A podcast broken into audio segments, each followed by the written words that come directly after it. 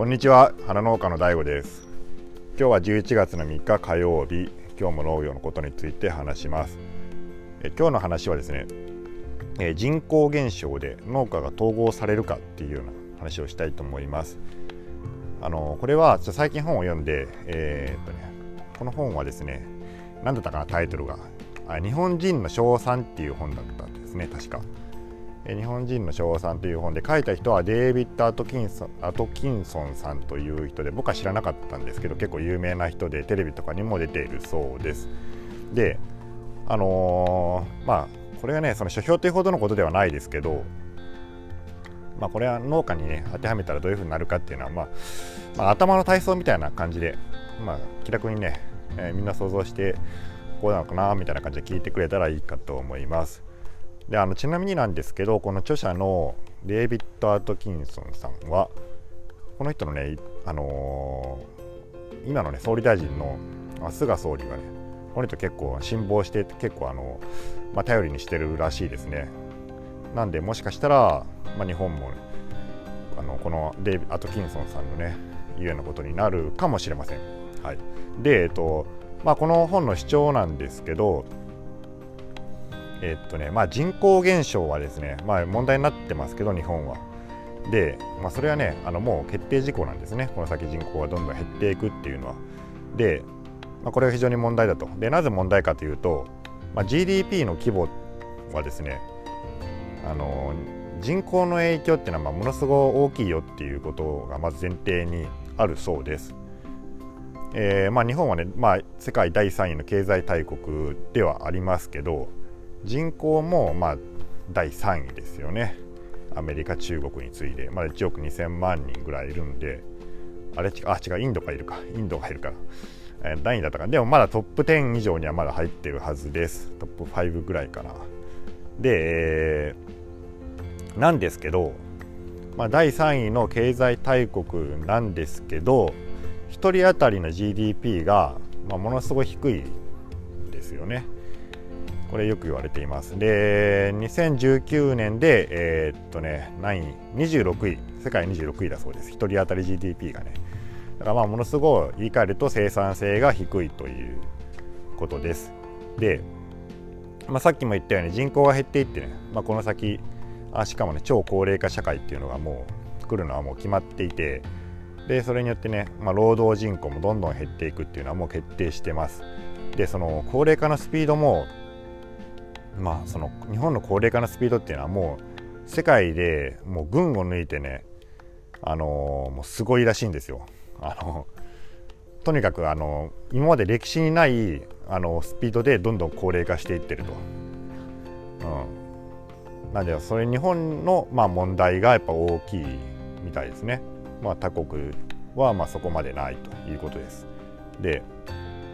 それでねえっ、ー、とねまあ人口はねまあ、急に増えないですよねそんなにあの子供がどんどん生まれるわけじゃないし生まれたとしてもその、ね、働けるようになるまではもうまだ20年以上かかるので、まあ、そんなに簡単にその人口は増えない移民でもどんどん来ない限りは。でなのでね、あのー、もう選択肢は一つしかないっていうことなんですね。でその選択肢はまあ生産性を上げるっていうことです。つまり1人当たりのまあ稼ぎをね多くするまあ、そのことによって、まあ、国力を、ね、高めるしかないという、まあ、そういう結論らしいんですよね。で具体的にその、まあ、どうしろって言ってるかというとあの最低賃金がねやっぱや安すぎるんでそれを段階的に引き上げていくのが一番いいということですね。で日本の賃金の水準ってものすごい低くて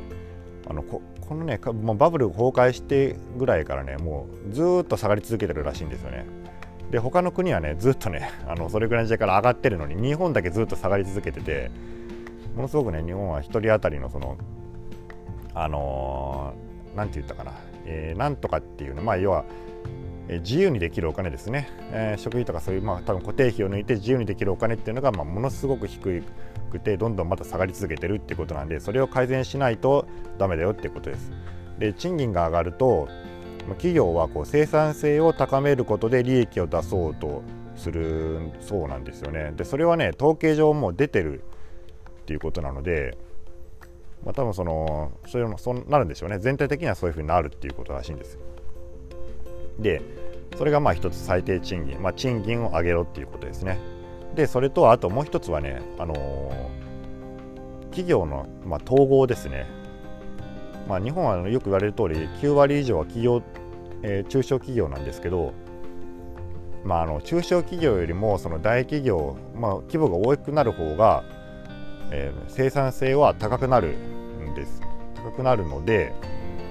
まあ、その日本みたいにその小さい企業がねわらわらわらわらこうある状態は非常に効率が悪いっていうことなんですよね。だからまあそれを統合し企業統合して、まあ、あの効率を高めていく生産性を高めていこうという、まあ、ことですね。それを結構強く主張しています、まあ、ただこれはね、まあ、諸説あるみたいですね。これはまあ本に書いてたことではないんですけどまああのー、下請けをね大企業が下請けを搾取していることで、まあ、その大企業の高い生産性とかが成り立っているっていう主張も、まあ、あるので、まあ、一概にこの辺はうーんまあ言えないところなのまあ分からないところではあるのかなと、まあ、議論があるんじゃないかなというふうには思っています。でまあそういうことをね、まあ、主な主張はさっきのですね、まあ、賃金上げるっていうことと、えー、その企業統合しようっていうことが、まあ、まあその理由はねいろいろ書いてあるんですよ。書いてあるんでまあもしねまあ、その中好きな人は読んでもらっても結構面白いと思うんですけど、まあ、それね僕のねあの全然もう頭に入ってないし あの僕のちょっと話術では全然解説できないんでちょっとそこはね細かいところはもうちょっとやめときます。で今農業はどうなのかと、うん、でその例えばねこういうねさっき企業統合とかまあいうことがそのありましたよね市長の中で。で確かにね農業も規模が大きくなるとね生産性が高くなるっていうのはもうあると思います。まあ米なんか特にそうですよね。その小さい農地で、えー、一人一人が機械持ってからやるよりか、まあ、大きい機械入れてからね大きいある程度規模を大きくしてで従業員雇ってやる方が絶対その経費は下がるしあのコストがね、まあ、下がっていってから、まあ、売り上げ上がりますよね多分ねその規模の論理でからおそらくその、まあ、販売先なんかも確保しやすくなるだろうしそういうのはあるのあるとは思います。であのー、まあそうですね少なくともねそのさっき言ったような米みたいな土地利用農業とかあと畜産とか多分ね企業統合する方向に、まあ、なるのかなとは思いますね。あのまあ、やっぱりその国もねそういうふうにこう、えー、企業企業っていうか農業法人を、まあ、作れっていうのは推奨してるしあの例えばその地域でもね地域でその農事組合法人みたいなのを作って、まあ、一人一人がやるんじゃなくてその地域の中で、えー、法人を作ってやりましょうっていうのはまあ推奨してるんで、まあ、当然ねそういうふうにそのなるとは思います。でまあそういうのはね食料問題にもまあ変わってくるんで、まあ、だんだんどんどんねこれからも進めていくと思いますね。で今まで作ったその農事組合法人なんかもおそらくそのまた行き詰まる時がねすぐ来ると思うんですよ。若い人が入ってないともう維持できないですからねだからそういう組合法人同士がもう統合されていって、まあ、最終的には各市町村でいくつかの、えー、法人がで農業法人ができてそれでその工作をやるみたいなでその行政がそこにそのお金をつぎ込んで、まあ、維持維持していくためのその、まあ、支援をしていくっていうようなね形にはだんだんなっていくんじゃないかなとは思います。でまあやっぱでもねその農業ってねまあでも今はその、まあ、薄利多売してるケースがやっぱ多いじゃないですか。うん、なんでね、まあ、それがやっぱ最終的な問題になるんじゃないかなと思いますね。まあ、その大規模になればなるほどそういうふうに薄利多売をすると逆にその経営が苦しくなるようなのがまあ現状なんでうん、まあ、そこら辺がね、まあ、国が先導してそのまあ補助金でなんとかするのか経営をね支援してから、まあ、そうどうするかっていうのはちょっとわからないですけど、まあ、そこら辺問題かなと思ってます。で一方でこう園芸農家あ僕たちみたいなその花を作ってたりとか野菜とか、えー、まあ、そういう園芸農家もどうなるのかなって思うんですけど、まあ、園芸農家もねやっぱある程度規模がある農家っていうのは統合していくような方向になるんじゃないかなと思いますね。まあ、ある程度規模がある人はね法人同士で、まあ、近くのその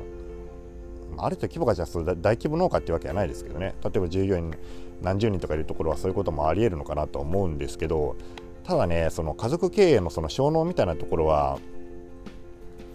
うん、まあどうなんでしょうね。うんまあ、農業ってねそのさっき言ったように構造的にもその利益が出にくい状態なので、まあ、そこで今頑張ってるその家族経営の農家ってね、まあ、動機がやっぱりこう農業する動機って他にあることが多いじゃないですか。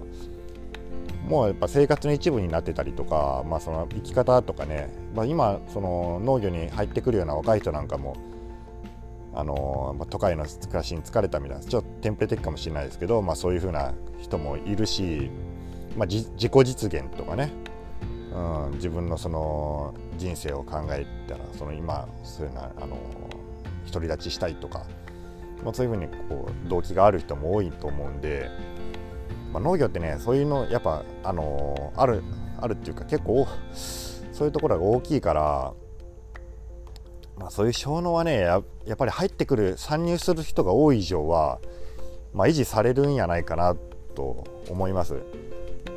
だからねまあ一概にねその、まあ、全員統合されるっていうわけじゃなくて、まあ、やっぱこんな状態が、まあ、続くのかななんて僕はこの本読んでねちょっと思ったりしました。はい、ちょっとね今日はね難しかったです。ちょっとね いつにも増してね口が滑りませんでしたけどまあたまにねこう本ねちょこちょこ読んでるんであまあちょっと面白いなと思ったら、まあ、今後こういうふうに紹介していこうかなと思ったりもしてます。はい。それでは以上です。それでは皆さんごきげんよう。